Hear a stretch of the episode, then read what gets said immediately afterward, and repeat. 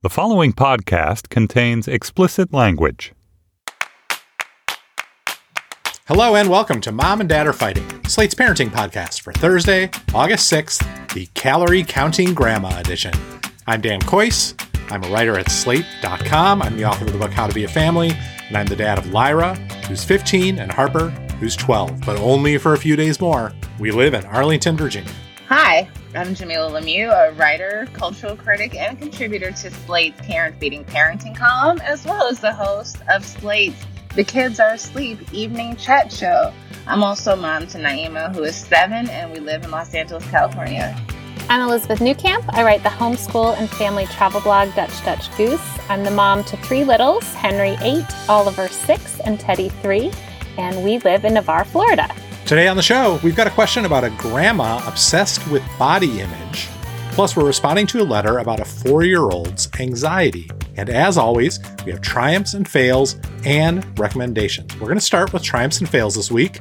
Jamilah, what do you have for us this week? A triumph or a fail? Well, this week I have once again something that is in process. I don't know whether to label it a triumph or a fail. It feels like both. My daughter is transferring schools She's going from a primarily black public school to a public school that is more racially diverse than any I attended at her age. And there's a number of reasons that we've made this change, and, and it has a lot to do with the quality of distance learning that is going to be available to her during this new normal or temporary normal, hopefully, or whatever the school year will be. It was a decision that was made with a lot of thought and care, and ultimately one that was made with her input. And she has agreed, and she feels that this is going to be a new experience for her, but it was the right choice to make for her at this time in history. And she's going to be attending her brother's school, I, I should note. But I'm grieving um, in a lot of ways. I went to a mixed race preschool and my parents, despite all their efforts to make sure that I was super clear on who I was and where I came from, saw some things that disturbed them a bit. And I ended up going to black elementary schools. And I was lucky enough to graduate from a high performing black magnet school and, and was in the gifted program. And my daughter is in a gifted program or was in a gifted program at a black school. And I was very happy about that and intentional about making that decision. And I know it sounds awful I'm certain to a lot of people in 2020 to be hand wringing over the idea of sending one's child to an integrated school. But I think that what most people in this country can relate to is not having to send their child to an institution of which they are not the default, right? That, that most kids go to school with kids primarily who look like them and outcomes for black girls in academic and social situations where they're the minority are at times not quite great. Even though this is going to be a non traditional schooling experience for the foreseeable future, I worry about everything that comes with this. And I've just been a wreck over and I've been emotional about it and I feel guilty and I feel conflicted, even though I was a part of this decision and I wasn't just simply overruled by her dad and her stepmom. We agreed to this. I was the holdout, but I did agree to this. So that's my, I suppose I'd call it a triumph for making a decision that wasn't the decision that I wanted to make because I felt it was in many ways in the best interest of my daughter. And then there's a part of me that feels like I failed because if I were able to commit to a more involved approach to distance learning, if I could become a homeschooling parent, then maybe I wouldn't have to send my child into an environment that I'm not necessarily enthusiastic about. So I'm a ball of emotions. This is really hard. I think it's fair to call it neither a triumph nor a fail, but a decision. A 2020 decision. A 2020 decision. You've talked a lot on the show about the things that you've loved about this school that Naima has been in. And I know how hard making a decision like this must have been for you. Have you thought about or talked about with Naima's father and with Naima what happens a year, or two years down the road when distance learning is no longer the default, whether a return to her old school is something you guys would consider or whether you feel like you want to be in this for the long haul, or is that not a thing you've even discussed yet? We haven't gotten that far because Naima's stepmother works at a, a really great school that begins at fifth grade and it's a private school and it's a school that she and her brother would be able to attend because they have a parent who works there if of course she was to remain happy at, at, her school and stay there for the next three academic years i was cool with the idea of naima then entering a more diverse learning environment mm-hmm. being around families that didn't all and you know necessarily share our values or our experiences and so i don't know that if say second grade is completely a wash and it's done almost entirely remote and then third grade we're entering back into a classroom i haven't thought through what trying to switch out for two years would be like or would she be able to get back into her old school because it is somewhat competitive. I, I wouldn't be opposed to adjusting again based on her happiness and her success but i don't necessarily know that i can say okay i have a plan now for how we get back to what i valued most about the three schools that she's attended thus far. Well, I'm proud of you for making this decision, even though it was hard to make, and for how certain I am that you were very clear with Naima's father about what it was you valued about that school and what it was you're worried about with this new school. And so you all, I do think, have benchmarks to be looking for and things to be cautious about over the course of the next year. And it seems like that's a conversation you can all enter into next spring or next summer from a place of all knowing how each other feels about the situation and knowing what to have been looking for for the for the next year.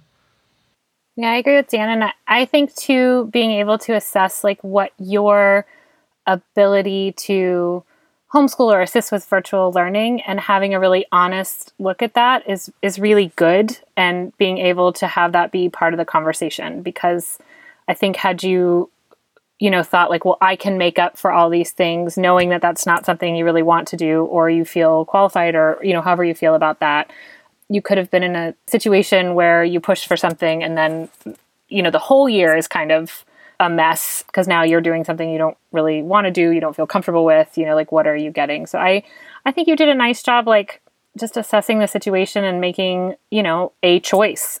And sometimes I feel like in 2020 making a choice is difficult.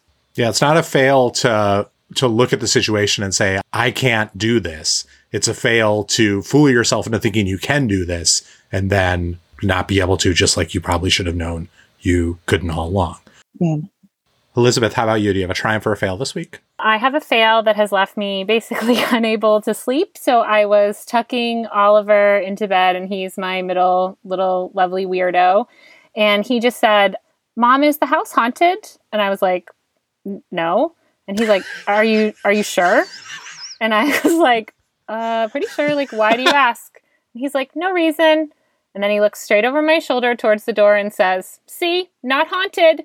and then just like tucks himself in and goes to bed. And I, I mean, I'm basically never sleeping again.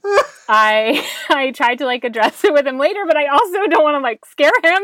Um, and I definitely don't want to do it in front of his brothers. Like he shares a room with his brothers.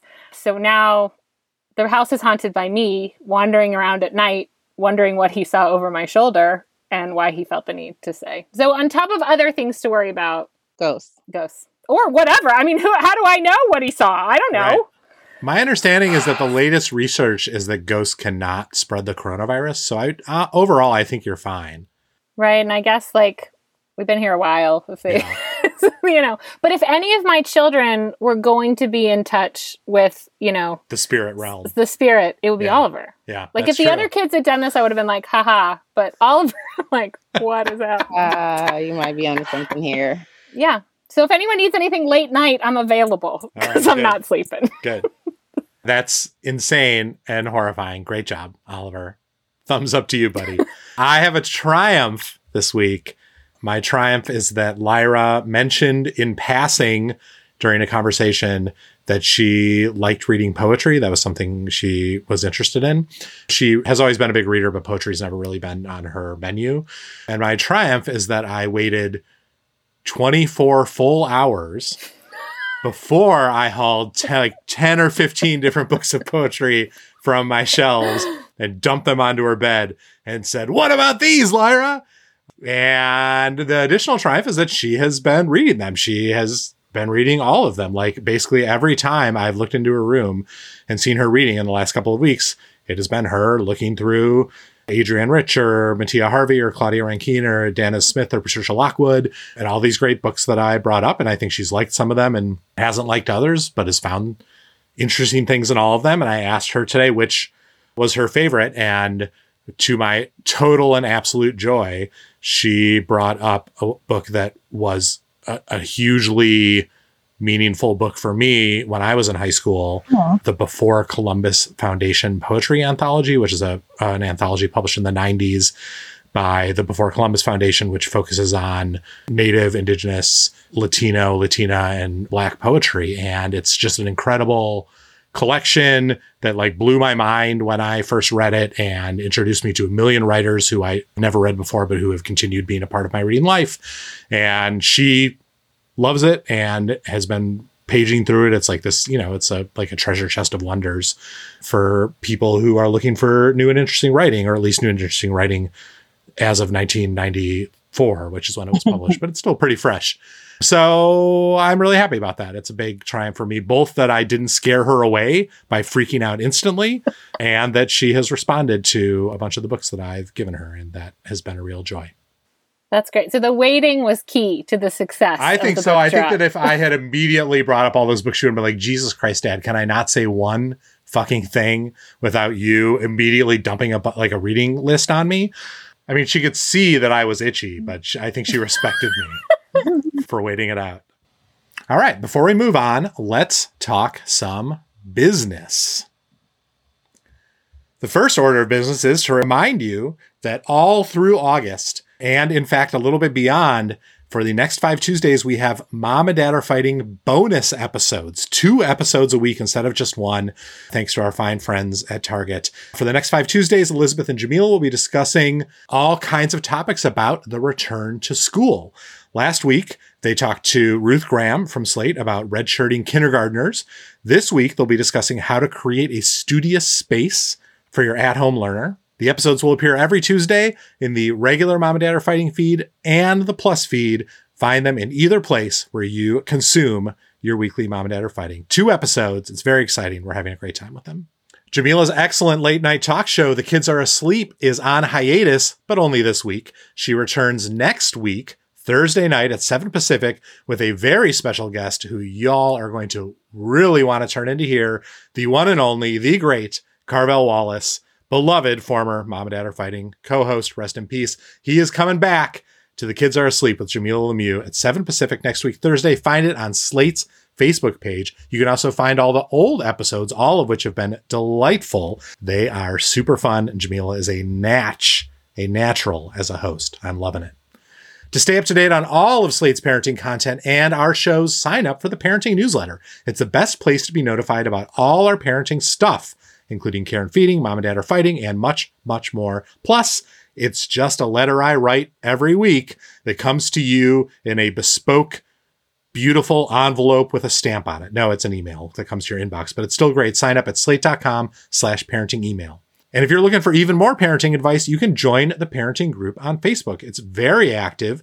It's very moderated, so it doesn't get too out of control. And it is full of both great questions and great advice, not only from us, but from your fellow parents almost none of whom are crazy like in every other parenting Facebook group. Just search for Slate Parenting on Facebook and give it a try.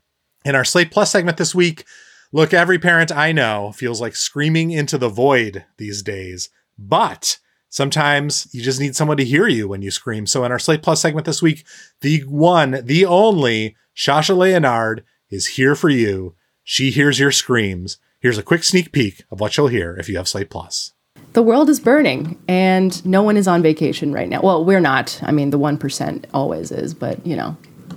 Anyway, I feel you. Screw them. to hear segments like that and to get ad free podcasts, sign up for Slate Plus. It's just $35 for your first year. It's a great way to support all your favorite Slate podcasts, and you won't hit a paywall on the site. So you can keep up with all of Slate's journalism of every type. So, you want to support the show, you want to support Mom Dad Are Fighting and all that we do, go to slate.com slash mom and dad plus, and please join Slate Plus today. All right, let's get into our first listener question being read by the fabulous Shasha Leonard. Hi, mom and dad are fighting. My mother passed away three years ago, and my father has remarried a woman I'll call Nancy. Nancy is kind, and I'm grateful she and my dad found each other. But Nancy is obsessed with body weight.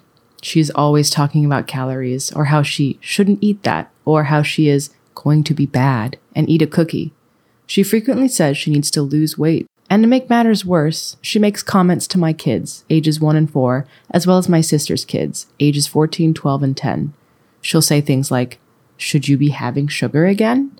Or, How about you have carrot sticks instead of those chips? I was FaceTiming with her and my dad and told them about how my baby wasn't that interested in eating, and she said, At least you won't have to worry about him being overweight. In our house, we talk about food and our bodies differently. We talk about how it's important to eat a variety of foods to make our bodies stronger, or how fun it is to try new foods we've never had before. Or we'll talk about what kind of foods and activities give us energy, or what kinds can make us tired. Nancy's comments feel loaded because I am obese, as is my sister and was my mother. My father is not. I eat a variety of healthy foods, sometimes indulge in treats and exercise regularly, and that's the behavior I want to model for my children. While I would love to lose weight, I have accepted my body and every year grow more comfortable in my own skin. I haven't said anything to Nancy yet for a couple of reasons. One, she and my dad have only been married for a year, and I didn't want to upset him or offend her, as we were just getting to know her. Two, they live flying distance away, so even pre pandemic, my sister and I only saw her once or twice a year. Now we probably won't see them until there's a vaccine. I am also sympathetic to her. She is a woman who has lived on this planet for 70 years and has absorbed as much damaging messaging about body image and dieting as anyone else. So when I say something, I want to say it with compassion, but be clear and firm. How can I best approach this, and when should I do it?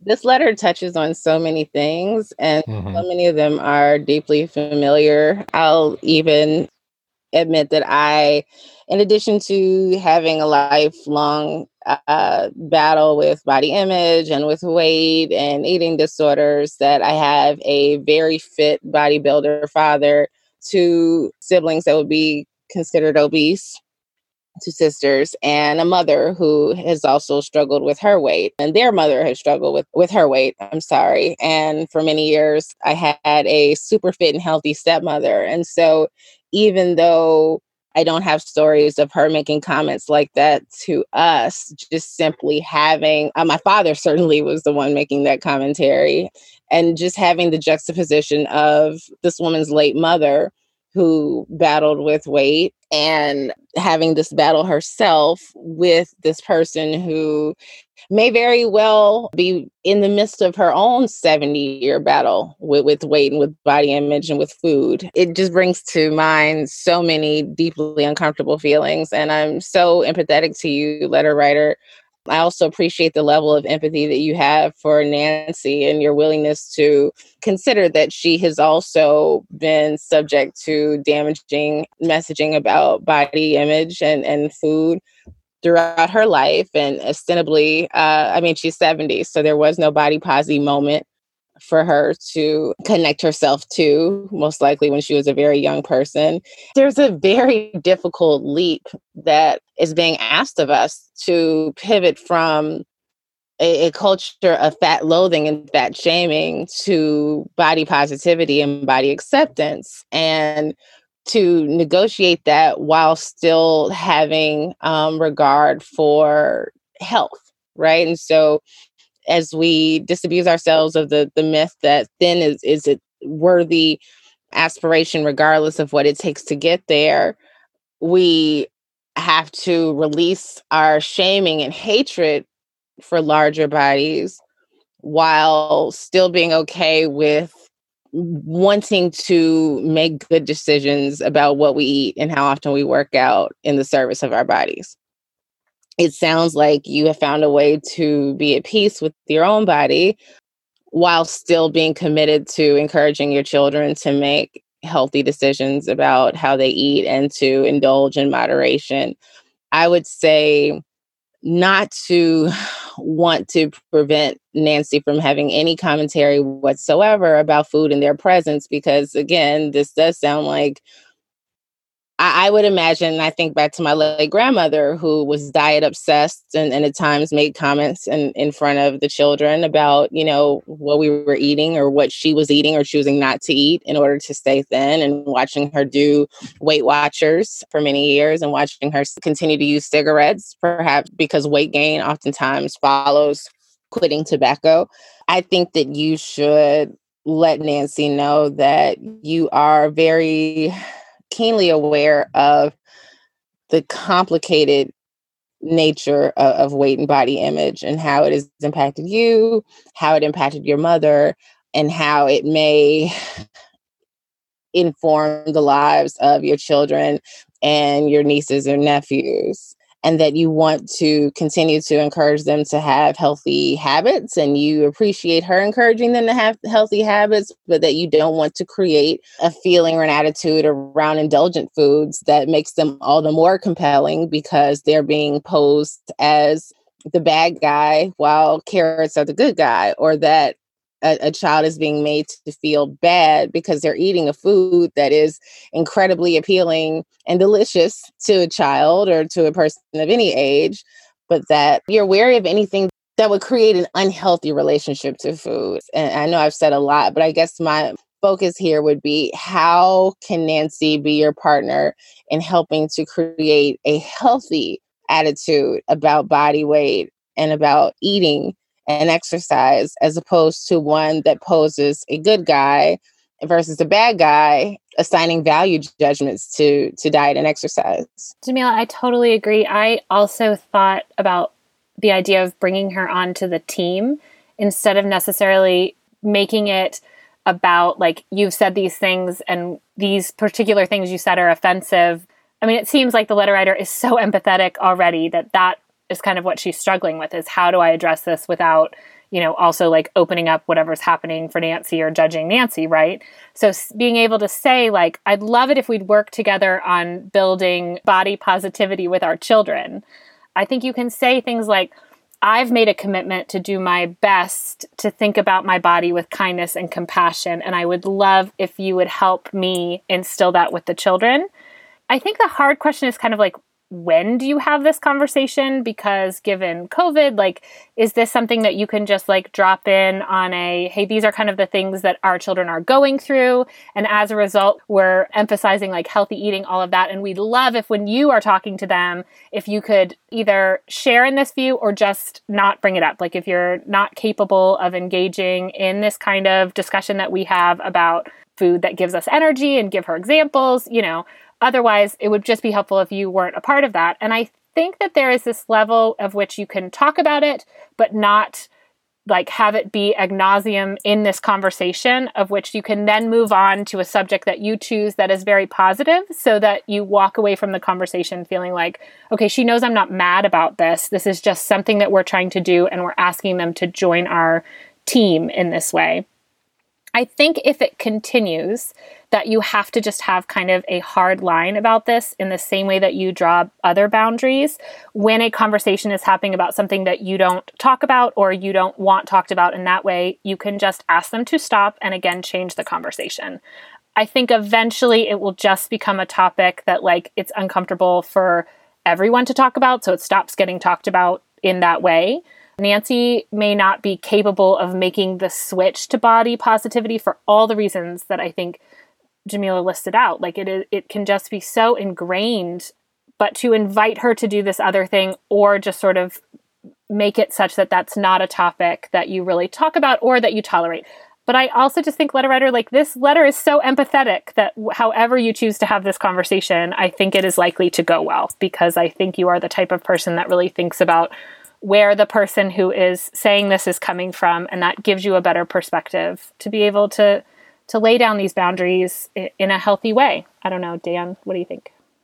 I think you're right that the quality of this letter suggests that this person is not going to botch this conversation. They're going to approach it sensitively. A fun thing about having done this podcast for a really long time is i can harken back to old episodes when we have talked about subjects before. And back in 2016, I was struggling with basically this question with a relative who just talked a lot about, well, I'm being so bad. I ate this today or whatever in front of our girls. And we were struggling with how to tell her to please just stop doing that. And so Allison and I brought in an expert in that episode. And it was a therapist named Dr. Catherine Steiner Adair. She's a therapist and an author. And we had a really great conversation in that episode about a bunch of questions around how you talk about food and health and nutrition with your kids, and then how you talk about it with other people in your life. If people want to find that episode and listen to it, we'll put it in the show notes. It was in July 2016.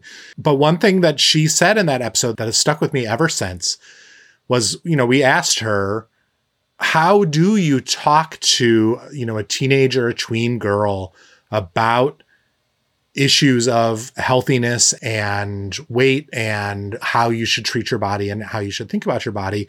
And her advice honestly was the goal isn't to talk about it. The goal is to do it. It's to model healthy behavior and give the child an example to follow when they're living their lives. And I bring this up not because I think the letter writer doesn't know this. I think it's very clear from the letter writer's letter that she already does know this. I bring it up because I also think this is a way to think about how you should be addressing this with Nancy, which is why my advice in terms of when to have this discussion with Nancy would be, if possible, wait it out until you can be in the same place with her. Because the way you want this conversation to happen is you want it to follow a couple of days in which she sees you and your children behaving in the way you always behave around the house with food, talking about it in the way you always talk about it, interacting in the way you always interact it, not dwelling on it in the way that you don't dwell on it. So that then when the time comes to have this conversation with her, you have very specific examples to point out for the last few days. So you have just been modeling healthy behavior with your children for her as well. That would be my suggestion. If it's at all possible to wait this out until the next time you actually see them and visit them or they visit you, I would do so. The one caveat to that, and the one thing that we haven't talked about yet in this letter, is that you're not the only parent who is dealing with this. There's your sister and her kids, her kids who are teens and tweens, and who therefore I think are in potentially even more delicate places with regards to their feelings about their bodies than your children potentially are, who are much younger, some of whom can't even speak yet. And so I also think this is worth having a conversation with your sister about to see how she feels about this, to see if she feels like it's a dire enough situation in her Zoom or FaceTime calls with your dad and Nancy that she needs to bring it up sooner rather than later. And also to talk about how the conversation should take place. I think in general, the best advice in a situation like this is even if you both agree to not have you both call and deliver this message together because you'll definitely feel ganged up on if you do. But I also think it's worth it to know that the, the other sibling has your back and to be able to cite the other sibling's support over the course of this conversation if it comes down to the conversation evolving from Jamilah's very good recommendation of we want you on our team to what that sometimes still has to turn into, which is I just got to lay down the law about how you need to talk. In a nutshell, that's my advice. Talk to your sister, figure out if it can wait until 2022 or whenever it is that you next see Nancy and your dad in person, and then have that conversation after a couple of days of modeling as best as you can the behavior that you guys are exhibiting every day in your homes.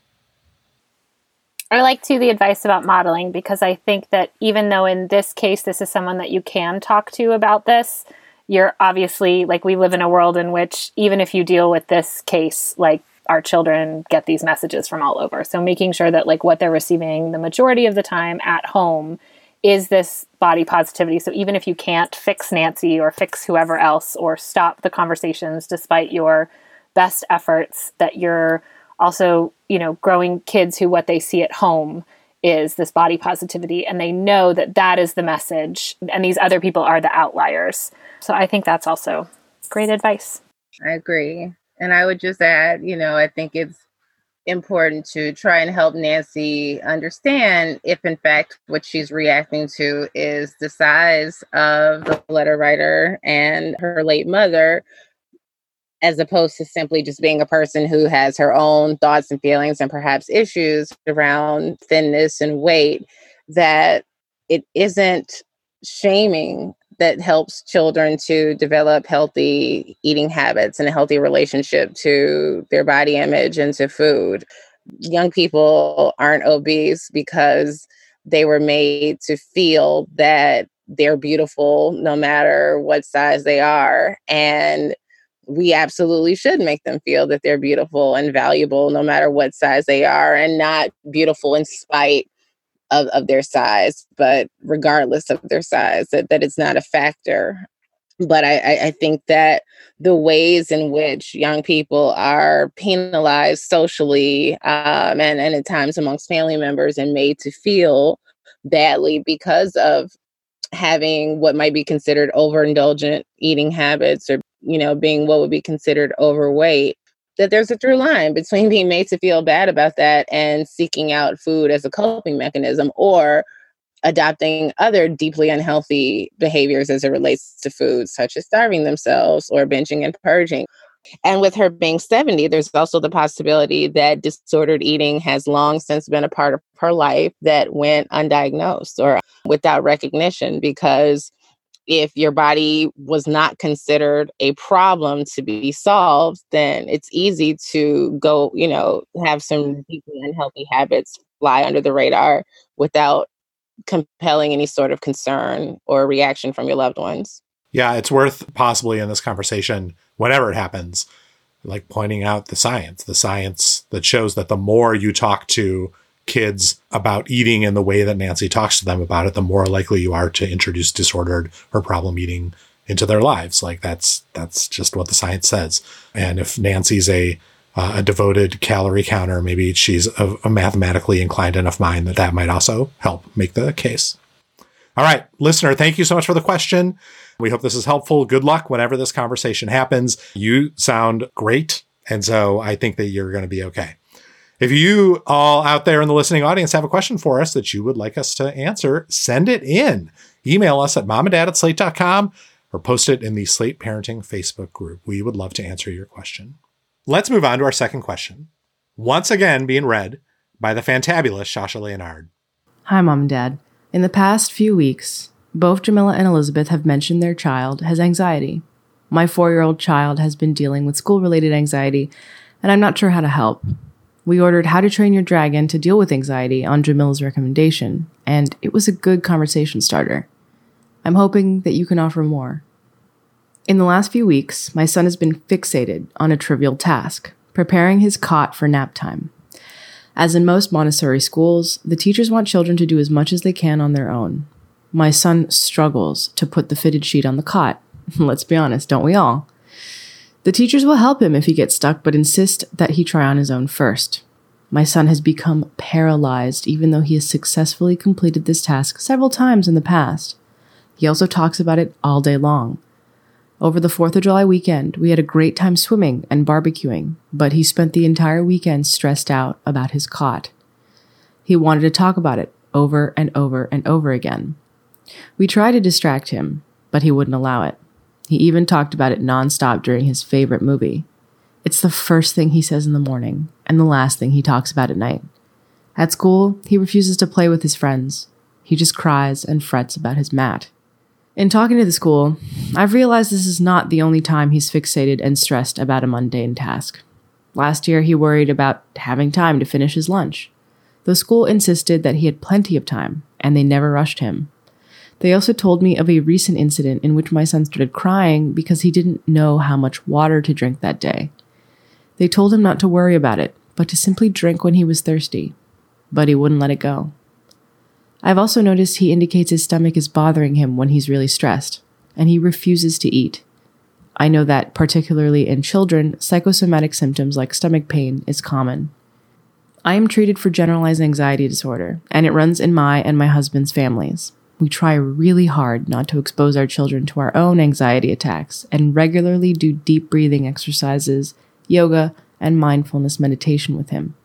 Those work really well outside of his anxiety attacks, but when he's in it, he resists participating in any type of coping exercise. How common is this? Does he need to see a therapist? And what works for parents who have young children with anxiety? I try to be compassionate and patient with him, often he goes on so long about something it triggers my own anxiety. Sometimes I wonder if I'm indulging him too much instead of helping him to think about something else. But it's so hard to get him to think about or do something else. It also feels insensitive to tell him I'm not going to talk about his worries anymore. But it feels like we're just going in circles and not making any progress. Help. Obviously, I've talked about Henry having like massive anxiety and OCD and all of that. So, first, I want to say, like, we have a bunch of therapists that help us with a lot of this too, because it can get to the point at which it is like damaging and just problematic for the child as well for the adult. So, like, he gets therapy. We also seek therapy to like help us be better at helping him with his anxiety. But I think that the letter writer has really honed in on this idea of like, you can't eliminate a child's anxiety so you have to kind of focus on helping them manage it. And as someone who I don't personally suffer from anxiety, so I have a hard time sometimes understanding how this this thing is making him so anxious. But to realize like my job is not to make this situation go away, but is to teach him how to manage this and how to deal with the anxiety in hopes that each time we deal with it, it becomes a little bit less. So you can't avoid the things that cause anxiety. If you always remove, you know, the thing that's causing them problems, then that can become the coping mechanism is like, well, if I cry because of this, then my mom will make sure that I don't have to have to deal with this ever again. So you have to be in the place to like confront the anxiety. And I find that it's best to like be positive, but have realistic expectations. So, like to let him know that I'm not going to remove the thing that's causing the anxiety, but that we are going to get through this together. And that doesn't mean that it's not going to be painful or not going to be um, whatever. One for us that causes kind of the biggest amount of problems are medical procedures, particularly shots. And I find that first, not giving him too much time to anticipate this thing that is causing problems is important. So if I know we have a doctor's appointment, he doesn't really need to know that this doctor's appointment is going to have blood draws or going to have shots or any of these things until we are there. Because if I tell him like three days in advance or a month in advance, he is thinking about that all the time. And that just like breeds this anxiety. So I think in that way, I'm managing that for him so that we're only dealing with the thing we're going to have to do when we're going to have to do it. At least to me, not having anxiety, it feels like, well, if I know it's coming, but I have just learned through therapy and through dealing with Henry that that is something that now he's just like playing that situation over and over and over again and dreading it. And then I think saying to him, like, it's okay to be scared, but we still have to do this thing, get this shot, do, you know, whatever. But I'm going to be here to help you and I'm going to be here with you for this. If you always tell them it's going to be okay, or if you always sort of counter the anxiety, some of the anxiety is like completely nonsensical in in like it's real to him, but it's not real. Like he is worried about, you know, like bleeding out from getting a shot. It's like, well, that is not something that happens, you know.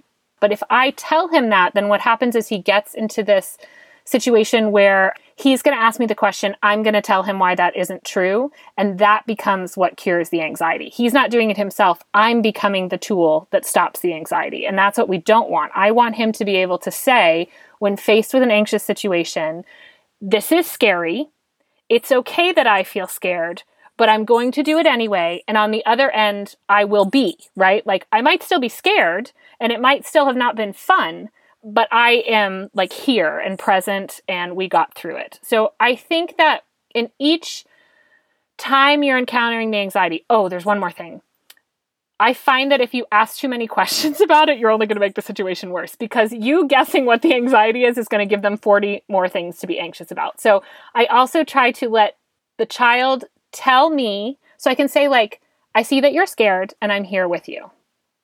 But I'm not going to say, like, oh, are you scared because everyone here is in white coats? Are you scared because there's probably going to be a shot? are you scared because we're going to the doctor? Are you, or are you scared because COVID? You know, are you scared because of this? Because now you're giving them things. What about global warming? Yeah, exactly. Are I mean, scared because of global yes, warming? and if you have a truly anxious child, these things just spiral. They completely spiral. One thing after the next, and it's like now they're dealing with all of this, and and now, um, yeah, you need extra therapy because you can't unpack it all at once. So I just find that my job is to be like mirroring. I see that you're having this behavior.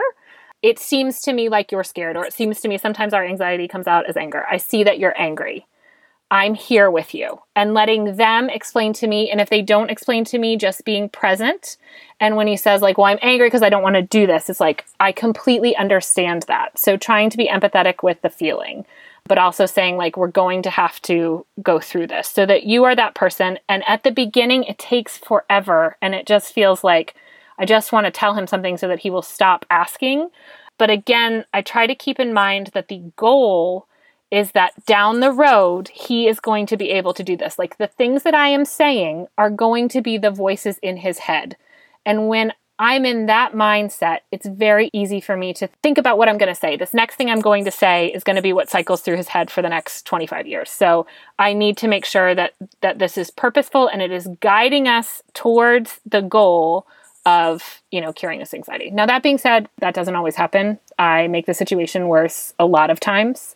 I get frustrated a lot of times. So I also try to just like, I'm only human. I'm not a therapist. I did not get any special training to have a child that has massive anxiety and I do it wrong a lot. So I think also giving yourself grace and a, a lot of times having to say, like, it's just going to take us longer to do this thing or get through this moment so that we can get through it and proceed on with the goal being not necessarily to do this one thing. So if like it's if the anxiety is about schoolwork or about you know making the cot or whatever that is to say like this is not necessarily about getting this done right away or getting it done at all. This is about managing this anxiety and then on the other side dealing with the task. And I think also if you notice that it is just like influencing the ability of your life or of your child's life that that's a time that you you need professional help. So, Jamilah, what I mean, does any of that ring true to your experience? Absolutely. And I, I really just want to add that, you know, you raised the question, letter writer, of, you know, therapy. What, um, you know, is that the right approach at this point? And yes, you yourself have been in treatment for uh, anxiety disorder, and you say that it runs in both sides of the family. You've done so many things. You've been incredibly proactive, and I think you should be really proud of yourself and really gentle with yourself, as Elizabeth said, and acknowledge just how many steps you've taken to try and address this. And as you know, um, anxiety very well could be something that your child is living with for the rest of their life. Hopefully, you would say that therapy has been of great benefit to you and has helped you to come up with ways in which that you are able to function and, and deal with your own anxiety. And certainly, I would imagine that your therapy has informed some of the approaches that you've taken thus far in terms of trying to help your child to manage their own anxiety. But yes, I, I think that if you're seeing these things at four years old, you know, I'd wager that you probably were not getting uh, that sort of support for your own issues at four, and how much different your own experiences may have been if, uh, you know, you're particularly thinking of your experiences during adolescence and young adulthood. Had you had that level of professional intervention and support from a very early age. So, yes, therapy, go for it. That is but one of the things in your toolkit that already seems quite full. And I think that you will find success in helping your child to breathe easier. There's one other part of the question um, that I want to address, which is just the very simple question Is this common? And the answer is yes. It's it's common enough that, for example, all three of the hosts of this show have kids who struggle with anxiety. According to the CDC, it's about 7.1% of kids between ages 3 and 17 have diagnosed anxiety. So that's not just they show symptoms of it, but they've had it diagnosed by a professional. Um, that's a lot of kids. That's like over 4 million kids in the United States. And there's some evidence that it's on the rise in recent years certainly anecdotally, in my experience among parents I know, it's something that almost every family I know struggles with and has struggled with more this year, America's most anxious year in quite some time. So, yes, it's extremely common. And I back up everything that Elizabeth and Jamilah said about yes, therapy is a good idea. Your kid is losing whole weekends to worrying about his cot. Therapy is a good idea. There's one other suggestion I want to make, which is a little bit independent of the question of therapy or what your child can do or what you can do. I would urge you, you have got to get the teachers in his school to lay off a little bit. I know that the ghost of Amelia Montessori is looking down from heaven to make sure that your child makes hospital corners on his cot, but it is not helping him right now. And I don't care how nice the teachers are being about this requirement. If they're making him do this, try this thing that is keeping him up like at nights and ruining his weekends, they should lay off. And as someone who uh, still remembers the battles that I had with my kids' Montessori teachers in what was fundamentally a child parent teaching philosophy mismatch, um, it is possible that you may want to consider moving him to a preschool where they are maybe a little less particular about things. It may be that down the road, he'll be fine in this situation. But right now, it is not helping him at all to be in a place where the teachers are by design and by educational philosophy required to make your kid do things even if he is completely freaking out about it all day. So I would also consider that as well. Yeah, I definitely I was going to say mentioning it, I think mentioning it to the teachers is really good. We had a situation in the Netherlands where basically we were still undiagnosed with big stuff, but we definitely knew we were dealing with some anxiety. But his teachers didn't know because the anxiety and the OCD were really causing him to be a model student. Like he is a great student because he is so worried about getting things wrong. And so when we would notice stuff like this and we're able to have those conversations like this is a huge deal, they took the initiative to say like, "Oh, well, we don't need to push him as hard then." Like from their perspective, pushing him was making him be better and be a better student. And once we were able to say, like, look, this this pushing is doing some damage at home, they were, you know, compassionate to say, like, okay, well, he doesn't really need us to push him in this way or critique every last thing because that that is something he is doing on his own. So I think just letting as many people kind of into the loop, I I think sometimes we're afraid to tell people you know where our children are struggling or like asking for special permission things like that but i think when you can let the trusted people in your life that are dealing with your children in on what you're struggling with or what you're going through or what you've observed that in general you will find that they try to be responsive to that and like dan said if they aren't then you certainly know that your child is not in the right place Good job, Elizabeth, finding Dutch teachers who are willing to bend a little bit for your unusual child. we did not have the same luck. Uh, all right, listener, thank you so much for writing in. I'm hopeful that that helps. And everyone, if you want us to help you, please send in your question, send in your conundrum to mom and dad at slate.com or post it in the Slate Parenting Facebook group. Let's uh, move on to recommendations before we wrap this episode up. Elizabeth, what are you recommending for us this week? All right. So I am recommending a website called explore.org and it is full of nature webcams and it's totally free and they're from all over the world. And we are currently enjoying the black bears in Alaska catching the salmon, but there's also like the African plains underwater. All of my kids love this. I weirdly really enjoy it. And it's a great way, I think, when we're feeling trapped and we feel like, well, we're not traveling and we want to see these things. I bookmarked it and just like it's something that I'm like, let's go see what these are doing. Like, buy some time, let the kids scroll around and look at different things. There's, if you have a little one that's like into puppies, there are ones of puppies, there are ones of cats, there are ones of just like every animal, birds' nests. So we've just been having a lot of fun on that website. Again, it's explore.org. And you can check those out and see what animals around the world are doing since we're not there. They're having a great time, is the answer. Yeah. yeah. Jamilah, what are you recommending? Okay, this is super arbitrary, but I am recommending. I'm a cat person. I know Dan. Are you? Are you? I had cats growing had up. cats yeah. growing up. So uh, I know a lot of us are cat people. OkoCat, super soft, natural wood clumping litter. I know this is the most random of recommendations, but it is wooden litter. And I had a woman tell me years ago that the combination of wooden litter and litter made from newspaper was the only thing that she'd ever found that kept her house from smelling like cat litter. I've tried that and it worked pretty well, but the wood clumping litter by itself is a revelation and I could not recommend it more. Cat litter smells very, very bad cat litter made with wood does not have the same smell. It doesn't carry through your house. So OkoCat, it's O K O C A T, natural wood clumping litter. Thank me later. Oh, you buy your cat litter? I grind my own cat litter out of artisanally forested cedar. I uh, trained my cat to use the toilet. Okay, I am recommending once again a great graphic novel for kids, a great comic for kids. This one is called Go with the Flow. It's by Lily Williams and Karen Schneemann. It just was released this year. The best way to explain what the story is, is to just give you the tagline that's on the cover of the book, which is a friendship story, period.